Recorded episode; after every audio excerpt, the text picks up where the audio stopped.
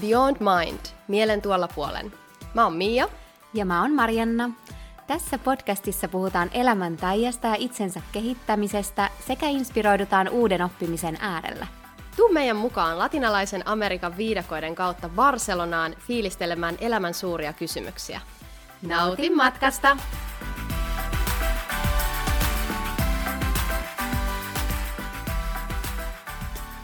Hei, hyvä kuulija. Hello! Tällä viikolla 8. maaliskuuta oli kansainvälinen naistenpäivä ja sen kunniaksi me päätettiin ottaa naiseus ja mitä on olla nainen tämän viikon aiheeksi. Ja jos siellä nyt on myös meillä mieskuulijoita linjoilla, niin älä lähde karkuun, vaan nimenomaan korvat hörölle tässä voi tulla sullekin tosi arvokasta sisältöä.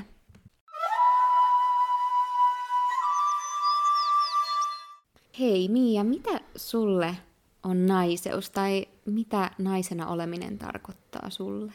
Hmm, ihanan iso kysymys. On kyllä aika valtava. Mä oon ehkä, niin kauan kuin mä muistan, niin mä oon katsonut koko konseptia naiseus jotenkin menestyksen kautta. Tämä ehkä jo kertoo jotain. Mm. Ja mä lähdin miettimään tätä niin, että niin kuin na- oman naiseuden löytämisen kautta. Ja ehkä sieltä sitten lähti sellainen ajatuskela, että niin mitä oikeastaan on olla nainen ja voisiko se olla jotain muutakin kuin sitä perinteistä tapaa menestyä. Ja mä koen, että mun kohdalla on ollut ja on edelleen käynnissä sellainen poisoppiminen tietynlaisista odotuksista ja ajattelumalleista liittyen just siihen, että mitä on olla elämässä menestynyt nainen. Ja sitten toisaalta uudenlaisten tapojen ja ajatusmallien istuttamista ja sallimista ja sen mm. oman tavan löytämistä nimenomaan. Ja mitä se voi olla, se naiseus ja naisena oleminen. Ja ehkä tähän mun naiseus tarkoittaa menestystä ajatuskelaan. Ehkä se tulee sellaisten esimerkkien kautta, mitä, mitä mä oon tässä mun pitkin elämää nähnyt. Ja mä oon siis nähnyt monia esimerkkejä tosi maskuliinisesta energiasta käsin operoivia, tosi kovia naisia, oli tämä sitten työmaailma, työelämässä, ura, uranaisia tai sitten henkilökohtaisen elämän puolella. Ja yksi esimerkki on sellainen, että kun mä olin vielä hotellibisneksessä töissä täällä Barcelonassa, niin yksi mun sen hetkisistä pomoista oli tällainen pelkialaisnainen, ja hänellä oli aika vaativa työ. Hän oli vastuussa koko EMEA-alueen luksushotellibrändien HR-puolesta. Ja mä sitten häntä, mä häntä assaroin ja näin aika läheltä, että mitä se hänen työelämä ja muukin elämä oli. Ja mulle jäi tosi selkeästi mieleen, kun hän mulle kerran kommentoi näin, että, että hänellä ei ole ollut oikeaa lomaa kymmeniin vuosiin. Wow. Että, että sillä tasolla sillä tasolla tota korporaatiomaailmaa, niin hänen mukaan tällä alalla ei oikeasti pysty enää irrottautumaan töistä. Ja hänen arkea oli lähinnä se, että hän oli jatkuvasti työmatkoilla, tämä oli siis aikaa ennen pandemiaa, ja hän oli tämän viikon työmatkalla Pariisissa, ensi viikon Dubaissa, ja sitä seuraavalla viikolla en muista missä. Ja hän oli vielä kotonakin tällainen oma bed and breakfast business, mitä he sitten hänen miehensä kanssa aina sunnuntaisin pyöritti, muuten heillä oli siellä onneksi työntekijä. Ja hän oli ihminen, joka joogaa joka päivä ja just semmoinen having it all-paketti. Mm. Ja kuitenkin sieltä puuttui jotain tosi olennaista. Hän oli vähän väliä kipeänä ja hän omien sanojensa mukaan oli aina priorisoinut työn esimerkiksi oman perheen edelle. Ja se sitten näkyi tänä päivänä omissa perhesuhteissa hänen mukaan. Ja mä en nyt tarkoita tällä sitä, etteikö korporaatiomaailman huipulla voisi olla tosi antoisa elämä ja parempi balanssi työn ja vapaa-ajan välillä totta kai, ja sekin varmasti riippuu alasta ja johtamistavasta. Mutta tämä oli mulle tosi tosi silmiä avaava esimerkki. Toinen esimerkki on sitten henkilökohtaisen elämän puolella. Mun entinen katalaani Anoppi täällä Barcelonassa oli oikein tällainen tulinen persona ja, ja tiukka mimmi. Ja hän aina peräänkuulutti sitä, miten hän ei hänen miehensä rahoja tarvi, vaan hänellä on kaikki taloudelliset vapaudet tehdä ihan mitä hän tässä elämässä haluaa.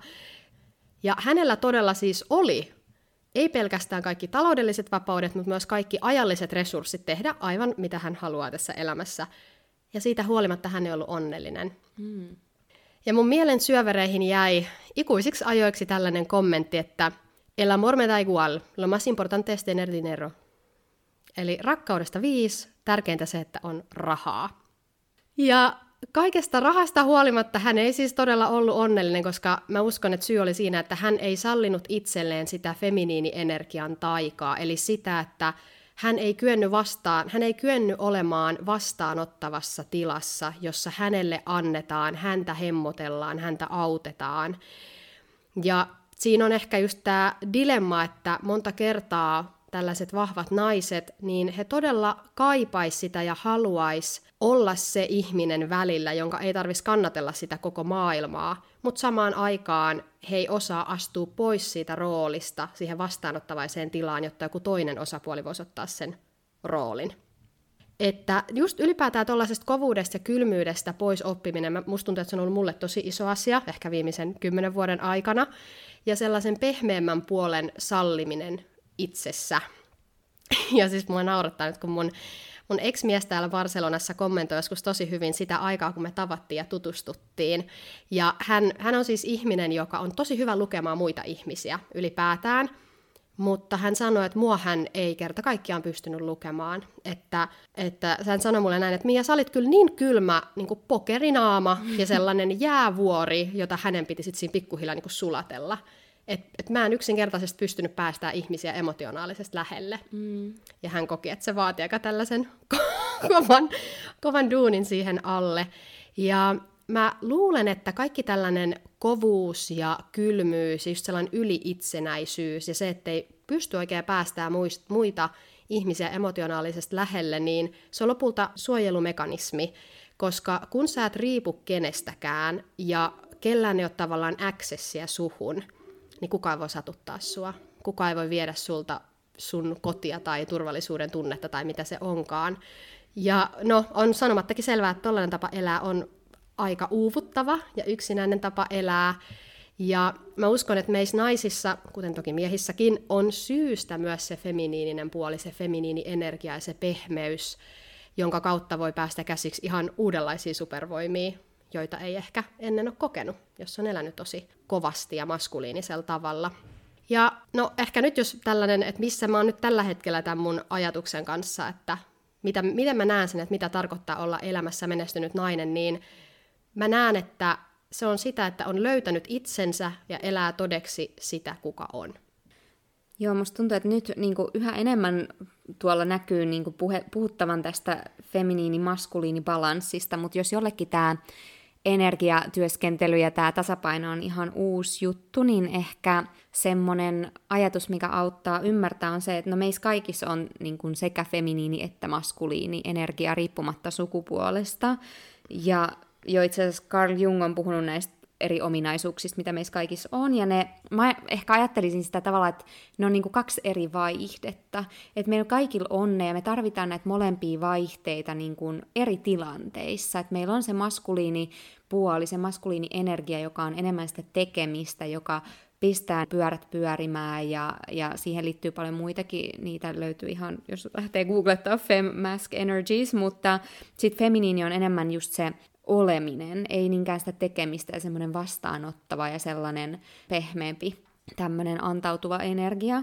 Ja me kaikki tarvitaan näitä molempia, niin kuin puhuttiin, ja se tuntuu jotenkin, että varsinkin Suomessa, joka on niin kuin maa, missä ollaan suhteellisen tasa-arvoisia verrattuna moneen muuhun maahan vielä tällä hetkellä, niin musta tuntuu, että naisilla on tosi vahva se maskuliininen lähestymistapa, ja totta kai siinäkin on varmasti juuret siinä, että me ollaan jouduttu tekemään ihan hirveästi töitä sen eteen, että tilanne on mitä on tänä päivänä, vaikka se tasa-arvo ei vielä täysin toteutuiskaan, mutta, mutta joo, katsotaan, jos mennään tuohon vielä tämän, tämän meidän podcastin aikana, mutta, mutta joo, mä poimin tuolta, mitä mainitsit, niin yhden sanan, mihin mä pystyn samaistumaan tosi paljon tän, tänä päivänä, ja se on pehmeys. Mm. Mulle naiseus on kanssa sitä niin kuin pehmeyttä ja semmoista niin kuin intuitiivista elämäntapaa, ja mä näen kyllä ihan valtavan matkan, minkä on tehnyt itse tässä viimeisen kymmenen vuoden aikana. Et siitä, kun on elänyt kaksikymppisestä kolmekymppiseksi, niin siis sellainen tietynlainen voimaantuminen ja sen niin kuin eteen on kyllä tehnyt tosi paljon tietoisestikin töitä, että on ollut erilaisia verkkokursseja, lukenut paljon kirjoja ja myöskin sellaista omaa sisäistä työtä, mutta, mutta se on jännä juttu, että jotenkin kun ajattelee sitä, sitä vaihetta vaikka elämästä, kun se naiseksi kasvaminen tavallaan tapahtuu. Tai totta kai se on elämän mittainen prosessi, mutta sanotaanko, että ne kaikkein herkimmät vuodet siellä varhaisteini-iässä, niin siinä tapahtuu niin paljon, että mä oon vasta nyt viime aikoina tajunnut, että wow, että miten voi olla, että meillä ei vieläkään niin kuin ole selitetty niitä asioita. Ja samalla mikä yllätti mut ja teki mut aika surulliseksi, mutta minkä mä oon niinku hy- oppinut hyväksyä, ja mä uskon, että tässäkin kehitys, kun sitä tapahtuu, ja mä haluan uskoa, että tulevaisuus on valoisa, mutta semmoinen tietynlainen häpeä, ää, mä, mä niinku tajusin itse, että on kokenut häpeetä, sellaisista asioista, mitkä on täysin normaaleja. Esimerkiksi kuukautisiin liittyy häpeitä silloin, kun ne alkaa koulussa, että piilottaa vaikka siteen taskuun, kun menee vessaan vaihtamaan, tai jotain tällaista, että tai sitten sellaiset oman kehon muutoksetkin, jotenkin niinku niistäkin puhuminen tai tällainen niinku seksuaalisuus ja kaikki, että jos niistä ei niinku osata puhua koulussa tai kotona, niin missä se tavallaan kuka sulle niin kuin opettaa ja selittää ne asiat, niin sellaisen tiedon puuttuminen, sillä voi olla ikävät seuraukset siinä, siinä mielessä, että sit kaikki joutuu kokemaan ja oppimaan vähän kantapään kautta. Ja tähän voimaantumiseen liittyy myös paljon sellaisia asioita, mitä on niin kuin ihan maailmanlaajuisestikin kollektiivisella tasolla ollut tässä viimeisen kymmenen vuoden aikana.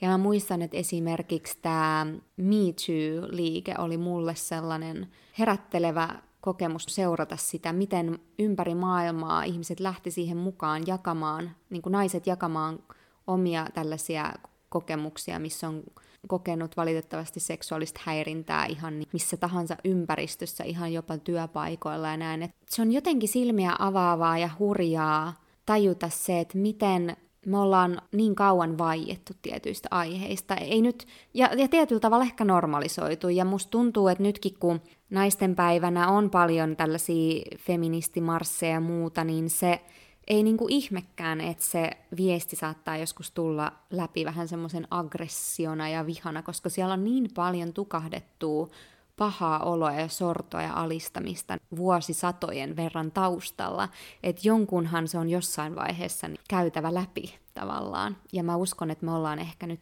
tällä hetkellä sen kynnyksellä aika vahvasti.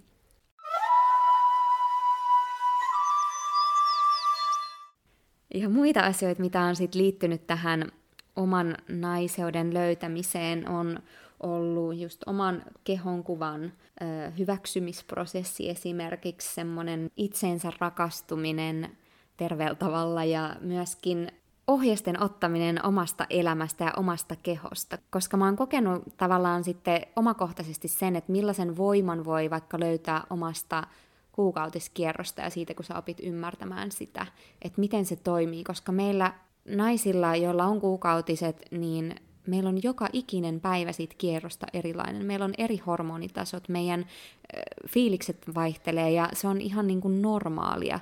Ja se on jotenkin, musta tuntuu toikin, mitä sä mainitsit siitä, että on semmoinen prototyyppi tällaisesta niin kuin menestyvästä naisesta jakkupäällä tuolla maskuliinisessa maailmassa se, että joka päivä niin kuin meidän tulisi suoriutua ihan samalla tavalla näistä kaikista asioista niin kuin miesten niin mitä paremmin ymmärtää sitä omaa kiertoa, niin musta tuntuu, että sitä kautta niin kuin voi löytää myös aivan uusia voimavaroja ja semmoista intuitiivista elämäntapaa myös siihen niin kuin tukemaan omaa hyvinvointia.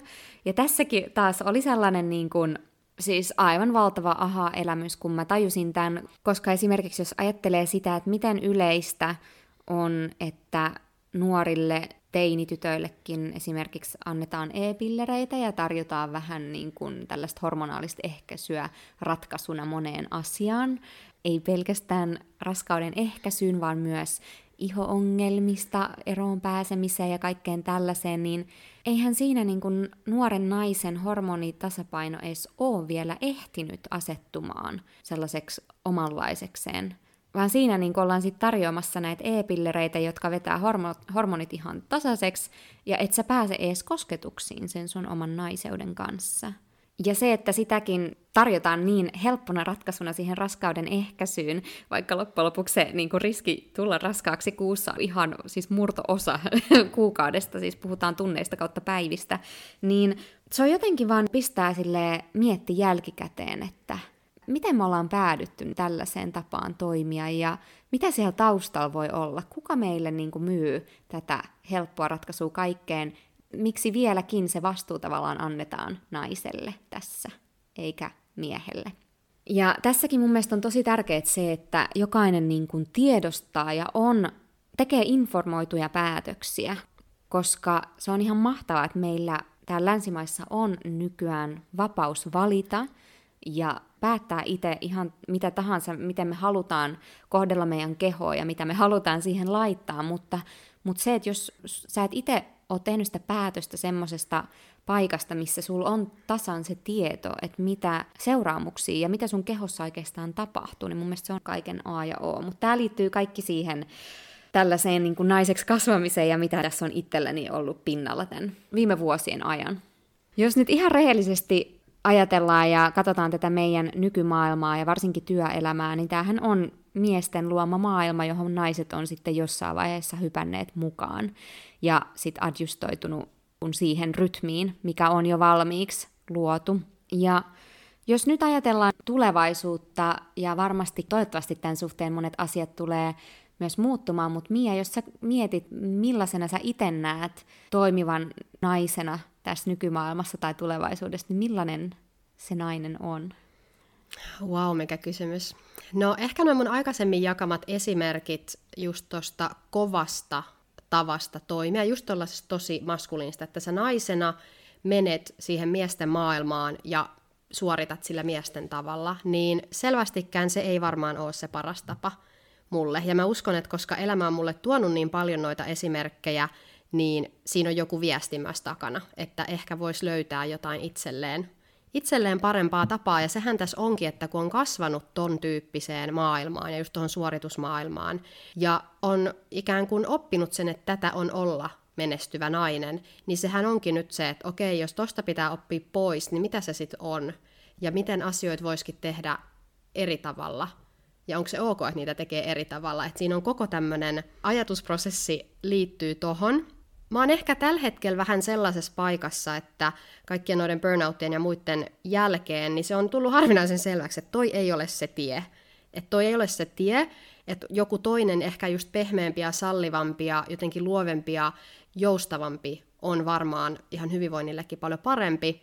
Mutta sitten samaan aikaan mä uskon, että me myös naisina tarvitaan sitä maskuliinipuolta kanssa. Että jotenkin, ehkä tässä on tällaista kaksi oppimisprosessia mulla itselläni menossa. Ensinnäkin se, että miten sallia enemmän sitä pehmeyttä omaa elämää sekä työelämässä että ihan muutenkin vapaa-ajalla.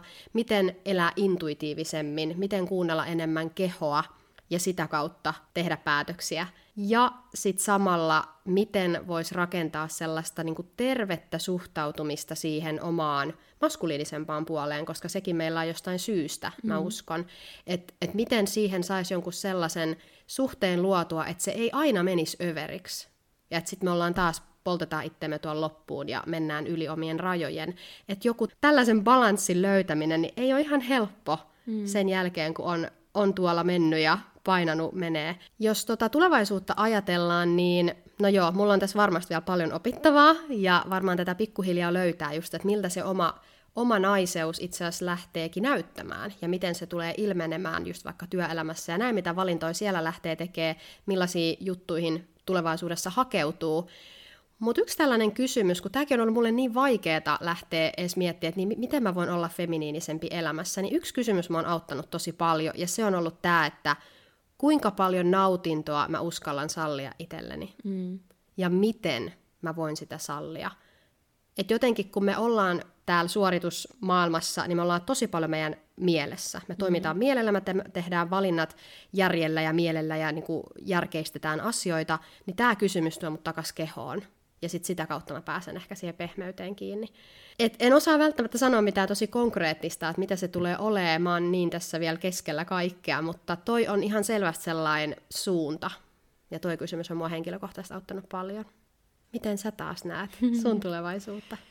No, tuossa oli tosi paljon pointteja, mihin mäkin samaistun, ja mulla on kanssa niin kuin menneisyydessä ollut useampi tällainen esinainen, jotka on ollut kans tollaisessa tosi vahvassa maskuliini-energiassa ja semmoisessa suoritusmuudissa, ja se on ehkä sitten myöskin heijastunut niihin odotuksiin, mitä, mua, tai mitä mä oon ainakin kokenut, niin kuin, että muhun kohdistuu työelämässä. Ja tavallaan kun sä ihailet jotain sellaista henkilöä, niin se tavallaan automaattisesti jotenkin yrität totta kai kopioida myös sitä tapaa mm. tehdä asioita. Ja siinä niin oman kokemuksen kautta niin ei ole käynyt kovin hyvin. Et siinäkin niin kuin pahimmassa tapauksessa 24-vuotiaana koin ensimmäisen burnoutin. Ja mitä tietoisemmaksi tulee näistä eri energioista ja siitä niin kuin tasapainosta, mitä hakee kaikilla elämän alueilla, niin mäkin on ehkä semmoisessa prosessissa, että mä harjoittelen sitä, että kuinka paljon antaa ja kuinka paljon sallii ja ottaa vastaan. Ja mä uskon, että semmoisella feminiinisemmälläkin lähestymistavalla myös työelämässä voi saada paljon aikaan. Se on vaan erilaista ja se tahti ei välttämättä ole se, mikä tällaisessa yleisesti, niin kuin jos ajatellaan työmaailmaa, niin mm, se, se rytmi ei välttämättä ole ihan mulle se kaikkein otollisin. Ja mä toivon, että tulevaisuudessa mulla tulee olemaan vapaus tehdä sitä vähän omalla tavalla, koska Esimerkiksi se, että sulta odotetaan samaa tulosta vaikka sun kuukautisten aikana töissä, niin sehän on aivan niin kuin absurdia. Ja mä muistan esimerkiksi silloin, kun mä olin yllä festareilla töissä Kostarikassa ja siellä ää, nämä festarit kesti muistaakseni viikon ja siellä oli ihan erikseen rakennettu tämmöinen alue, missä oli tämmöinen red tent, punainen teltta, mihin sitten kaikki festivaali vieraat naiset, joilla oli silloin kuukautiset menossa, niin sai mennä huilaamaan, lepäämään, konektaamaan muiden kohtalotovereiden kanssa. ja, ja se on tosi tällainen niin kuin primitiivinen tapa mennä näiden vuotopäivien yli, ja mikä tällä hetkellä vaan käy niin järkeen, koska sun keho käy läpi ihan valtavaa prosessia, joka ikinen kerto ja valmistautuu niin kuin uuden elämän luomiseen. Et mehän ollaan täällä niin kuin käveleviä portaaleja elämälle niin miten ihmeessä sä tavallaan pystyt sinä aikana sen lisäksi, että sulla on ehkä jopa perhe, kenestä pitää huolta, samalla sä käyt töissä ja kaikki nämä tällaiset velvollisuudet, kun oikeasti se, mitä sun keho haluaa sun tekevän, on vaan olla ja tuntea ja levätä.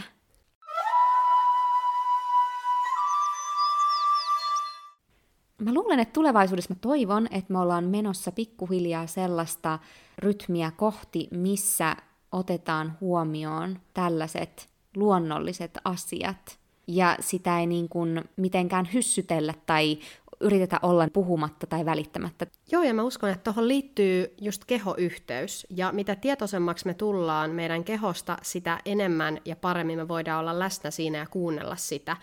Ja nyt itse asiassa mä sain tässä lennosta kiinni yhden, tai muistin yhden esimerkin, miten tätä pehmeyttä voi harjoittaa omassa elämässä, miten tästä voi niinku saada pikkusen kiinni. Ja tämä on hyvin yksinkertainen ja tällainen pieni esimerkki, mutta tämä oli mulle jotenkin aivan siis todella silmiä avaava.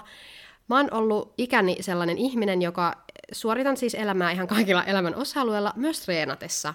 Ja mulle se, että käydään jossain jumpilla tai salilla tai missä nyt ikinä lenkillä käydäänkään spinning-tunnilla, niin sinnehän mennään siis hakemaan veren makusuuhun. Mm. Ja tämä on niin ollut tämä tämä niin kuin go-to ja aivan tämä normi, aivan sama, mikä hormonaalinen tila sillä hetkellä on menossa.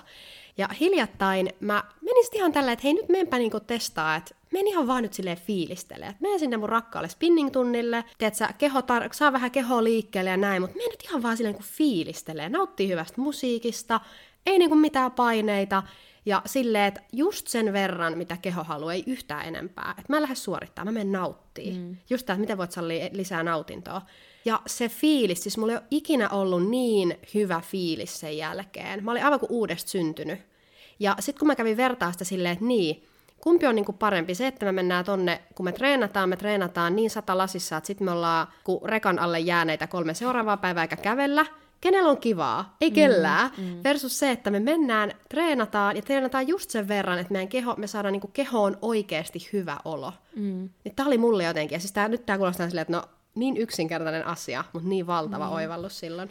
Joo, ja tossakin se, että on läsnä siinä kehossa, kun sä teet sitä treeniä, ettei se ole vaan semmoista mekaanista toistojen laskemista päässä, että no niin, nyt vielä niin kuin kymmenen toistoa, vaan se, että sä oot oikeasti läsnä, sä kuuntelet sun kehoa, haluuks mun keho oikeastaan niin kuin edes tehdä tällaista harjoitusta tänään? Tai liikkuu tai, tällä tavalla. Tai liikkuu tällä tavalla, tai kaipaakohan se ehkä enemmän pehmeämpää harjoitusta tänään, koska sekin riippuu niin siitä niin kuin hormonikierrosta, että koska sulla oikeasti on energia, koska se on optimaalisinta hmm. treenata sillä tavalla ja koska taas on oikeasti paljon järkevämpää levätä. Ja mä huomasin ton kanssa just salassa ja meidän tota, ryhmän kanssa, kun treenattiin, ja meillähän tietysti pari tanssilaji, niin siinä on 50-50 miehiä ja naisia, ja eihän siellä niinku kukaan tiedä, eikä, eikä ole tapanakaan yleensä kysyä, että hei, et mikäs kierro, kierrovaihe sulla on menossa. Mutta siellä niinku, tiedät, se kaikki painaa satalasista, oletetaan, että sä annat joka kerta kaikkes. Ja vielä sitten ne treenin ajankohdat on joskus ilta kymmenen jälkeen. Niin joo, kyllä siinä vähän tota, tuli mietitty, että onkohan tämä nyt ihan järkevää. Ja, ja se, että vielä niin usein naisilla on vielä rankempi se fyysinen suoritus, koska salsassa naiset on ne, jotka tekee miljoona spiniä ja keitä heitellään niin akrobatioistualla ja näin. Et siinä on paljon fyysistä va- vaativuutta ja se, että et onks, palveleeko se oikeasti sun hyvää. Että totta kai kaikessa niin on tasapaino ja kaikki kunnioitus ammattiurheilijoille ja ketkä kehon kanssa tekee työtä, mutta mulla tuli kyllä siinä kanssa sellainen raja vastaan, että jos mä haluan elää pitkään ja terveenä ja elinvoimaisena ja semmosena, kuka niin oikein huokuu semmoista hyvää oloa, niin tuleeko tämä, mitä mä tällä hetkellä teen, niin viemään mua sitä kohti? Just toi. Mulla tuli kans ihan sama, kun mä aikaisemmin treenasin työkseni. Mä olin ryhmäliikuntaohjaajana silloin, kun vielä Suomessa asuin. Ja se sai mut vaikka mä niin nautin siitä, ja silloin kun, silloin kun sulla on hyvä päivä, sä oot terve, sulla on energiaa, niin sehän on aivan mieletöntä. Sä, mm. mä, mäkin taas näissä mun kuuluisissa sfääreissä aina leijoilin niiden, niiden tuntien jälkeen. Mutta lopulta mä opin siinä, että okei, tämä ei sovi mulle työnä ollenkaan. Että mä haluan, että mulla on nimenomaan se vapaus siihen, että mä voin, mä voin treenata just silloin, tai olla treenaamatta just silloin, kun mun keho sitä haluaa. Että mä en halua, että mun pitää rasittaa fyysisesti itseeni jonkun tietyn aikataulun, etukäteen sovitun aikataulun mukaan joka viikko sama, mm. koska mä en ole joka viikko sama, ja se ei vaan sovi mulle. Ja se voi oikeasti tuntua todella pahaltakin, kun pitää treenata kovaa silloin, kun keho haluaa aivan jotain muuta.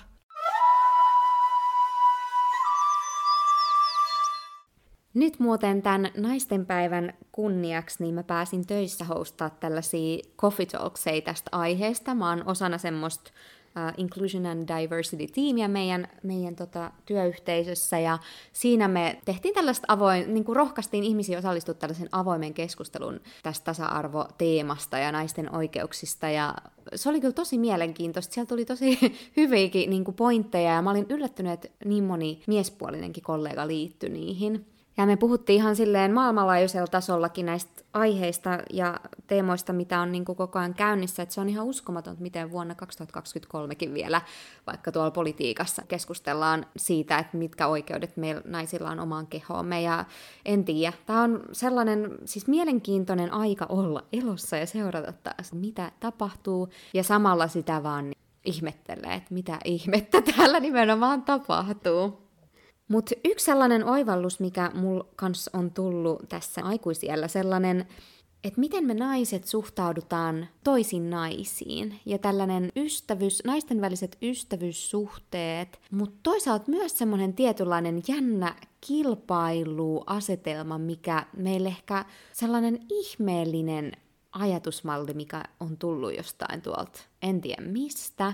Siis jos ajatellaan vaikka jotain missikisoja, siis se on jotenkin, en mä tiedä, musta tuntuu, että tämä naisten välinen kilpailu ja semmoinen niin vähän, tiedätkö, tällaiset toksiset sanonnat, kun nainen on naiselle susia, kaikki tämmöinen, niin saa nykyään jotenkin vaan ajattelee, että mitä ihmettä, että meidän nimenomaan pitäisi olla täällä niin kuin tukemassa toisiamme ja tsemppaamassa toisiamme, koska me, vaan me tiedetään, mitä kaikkea me käydään läpi. Joo, ja mä oon nähnyt surullisen monta kertaa, ja itse asiassa myös itse kokenut omakohtaisesti, etenkin tuolla työelämässä, korporaatiomaailmassa, kansainvälisissä tiimeissä, että esimerkiksi esinaiset ei nostata itseään ns. alemmilla, alemmilla positioilla olevia toisia naisia. Tai myöskin sitä, että nimenomaan tämä kilpailu, että vaikka tiimien sisällä, niin kuin, että mikä se jatkuva tarve on jotenkin näyttää, että hei, mä, mä tiedän enemmän, mä, mä oon tutkinut asiaa enemmän, mä oon tehnyt enemmän. Jotenkin sellainen sitä kyllä vaan ihmettelee. Ja jossain kohtaa mä otin itse siitä aika paljon painetta myös, että ai mun pitää taas niin kuin ylittää itteni, ai mun pitää taas tehdä enemmän. Mutta ehkä siinäkin sitten, kun löytää just sitä omaa, omaa arvoa, omaa tapaa olla nainen ja se niin kun on enemmän tietoinen asioista, niin siinä löytää ehkä itselleen sen rajan sille, että ei mun tarvi impress ketään. Mm. Että se, mitä mä teen, on ihan tarpeeksi. Jos muilla on tarve näyttää, miten paljon parempia he on, niin ehkä se kertoo enemmän heistä kuin musta. Mm. Että tämä ei, ole nyt, tää ei ole nyt mussa, niin, se on, ne on sitten heidän omia haavoja, mitä sitten... Niin. Mutta se on surullista nähdä sitä vielä, ja toisaalta mulla on tuosta monta kertaa tullut itselleni sellainen ajatus, että jos on itse joskus esimiesasemassa, niin haluaa kyllä tehdä monta asiaa toisin. Joo, ja toinen asia, mikä tuohon tuollaiseen tiettyyn kilpailuun liittyy, niin myös tällainen, että miten usein me naiset arvostellaan toisiamme vaikka ulkonäön perusteella. Ja musta tuntuu, että se nimenomaan kertoo enemmän siitä, että millainen suhde itsellään on omaan ulkoiseen olemukseen, omaan kehoon, mutta kaikki tällainen, niin kuin, tiedätkö, esimerkkinä vaikka joku tällainen naishenkilö, joka tykkää huolehtia omasta ulkonäöstään tai on sit jotain tällaisia propseja siellä, niin kuin tekoripsiä tai kynsiä tai jotain muuta tällaista räväkkää ja jotenkin sitäkin niin kuin useat katsoo, että no miten toi nyt vaikka noin. Tai musta tuntuu, että vieläkin on vähän tollasta. Riippuu tietysti kulttuurista ja niin kuin semmoisesta yleisestä ilmapiiristä. Mutta se on vaan jotenkin tosi niin kuin harmi, että me ei voida ylistää toisiamme ja sitä kauneutta ja sen monimuotoisuutta tässä maailmassa. Mutta hei, miten sulla Mia, kun mun mielestä sä oot jotenkin niin ihanan näyttävä ja sä pukeudut aina niin hyvin ja oikein on niin viime, viimeisen päälle kaikki laukut ja muut mietitty, niin, niin miten sä kuvailisit sitä osaa naisena olemisessa? No siis sehän on yksi parhaimpia, niin. parhaimpia asioita naisena olemisessa, itsensä ilmaisu ja mulle vaikka pukeutuminen – eri värien käyttö, se, että mä laitan aamulla korkkarit jalkaan, kun mä lähden toimistolle, niin siis mähän kasvan energeettisesti niin kuin valovuosien verran. Jotenkin se, se vaikuttaa omaa energiaa niin paljon ja siihen, millaisella jotenkin mentaliteetillä sä lähet siihen päivään. Et se on mun mielestä ihan yksi parhaita asioita. Ja ihana, kun sä oot noin, että joo, mä näiden laukkuja jakaa ja muuta. Mähän siis en ole todellakaan aina ollut näin, vaan tämä mun tota, maskuliinisuus on ilmentynyt joskus nuorempana myös sillä, että mun jokapäiväinen outfithan oli Pokemon-lippis, huom, väärinpäin päässä, niin että ne blondit otsahiukset tuli siitä lippiksen siitä raosta näin. Um, Adidaksen teepaita, Adidaksen ferkkarit ja Adidaksen lenkkarit. Ja muahan siis monta kertaa luultiin pojaksi. Et pitkä matka on tultu tähän feminiinisyyteen. On, siis mä voin kyllä tosi hyvin samaistua tuohon. Mä muistan mun koulussa toisen luokan luokkakuvaukset, mitä silloin on ollut 8V tai jotain. Ja en tiedä, olinko itse unohtanut antaa äidille lapun tai sitten joku unohti mua muistuttaa, että Marjana, tänään on koulukuvaukset.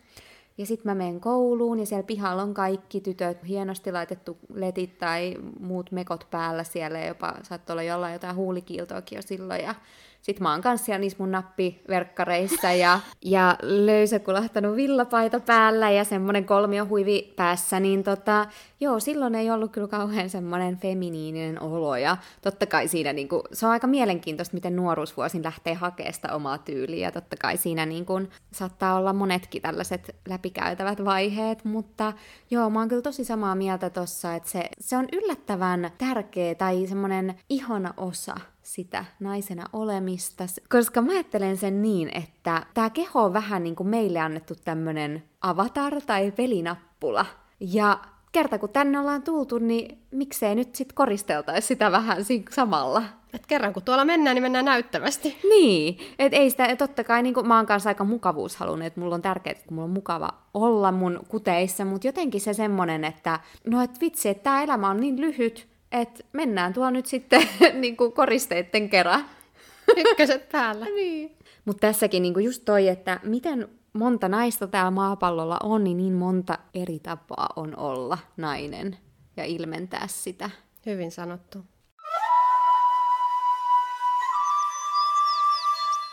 No miten Mia sä näet sun oman naiseuden tai sen ilmentämisen tulevaisuudessa. Mä olin jo sanomassa tähän, että nyt kun kolmekymppiset lähestyy, mutta ei se ole kyllä vielä lähesty.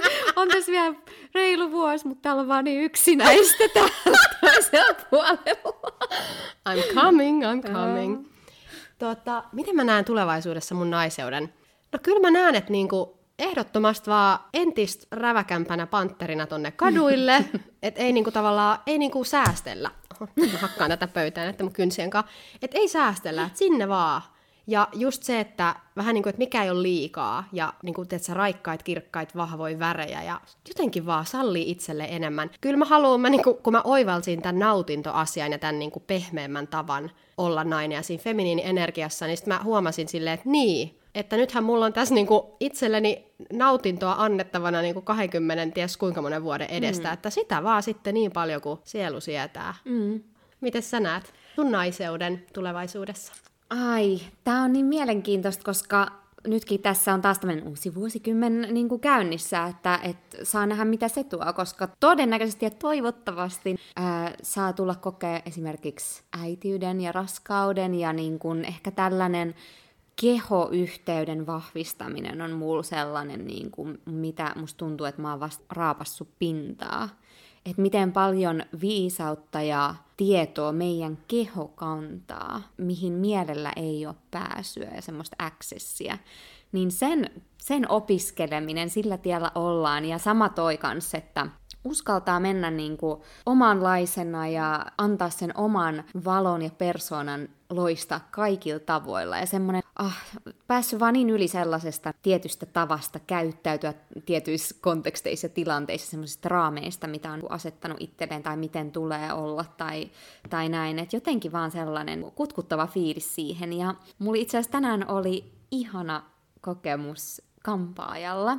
Mun mielestä kaikki tällaiset ää, itsensä hemmottelut ja muut, niin ne on tosi tärkeä osa myös sitä self-care. Ja totta kai niin sitä hyvinvointia voi tukea monin tavoin, mutta se on osa sitä. Ja mulla on aivan ihana tämmöinen kampaaja Silvia, joka neljä tuntia siellä puunas mua ja pesi tukkaa ja laittoi kaiken maailman naamioita ja väriä. Ja ah, se oli ihana kokemus. Että se on semmoinen hetki, kun hänellä tuli toinen asiakas, tällainen 80 tai jopa ehkä iäkkäämpikin rouva. Ja siellä me oltiin sitten sekä minä että tämä rouva siinä vierekkäin tässä pesupisteellä niin kuin päät taaksepäin kallistettuina ja sitten Silvia, joka on taas siinä meidän välissä tämmöinen viisikymppinen, aivan ihana, ihana tyyppi, niin hoiti meitä ja se oli, se oli mulle semmoinen pysäyttävä kokemus ja sellainen, niin kuin, että ah, tässä me nyt vaan ollaan kolme sukupolveen yhdessä kauneuden äärellä. Mm. Ja se oli jotenkin aivan ihana. Niin, niin mun mielestä tässä on myös tosi tämmöinen pyhä aspekti, semmoinen niin kuin naiseuden ja sen viisauden siirtäminen sukupolvelta toiselle siellä on paljon sellaista tietoa ja tunnetta, myös traumaa, mutta kaikkea sitä niin kuin yhdessä, sen siirtämistä sukupolvelta toiselle ja myöskin semmoista samalla, samalla aikaa sen hiilaamista ja semmoista parantamistyötä, niin jotenkin sitä mielenkiinnolla katsoo, että mihin tulevaisuus vie. Ihana, mä pääsin niin tuohon energiaan. Mm. Toivottavasti kuulijatkin pääsi.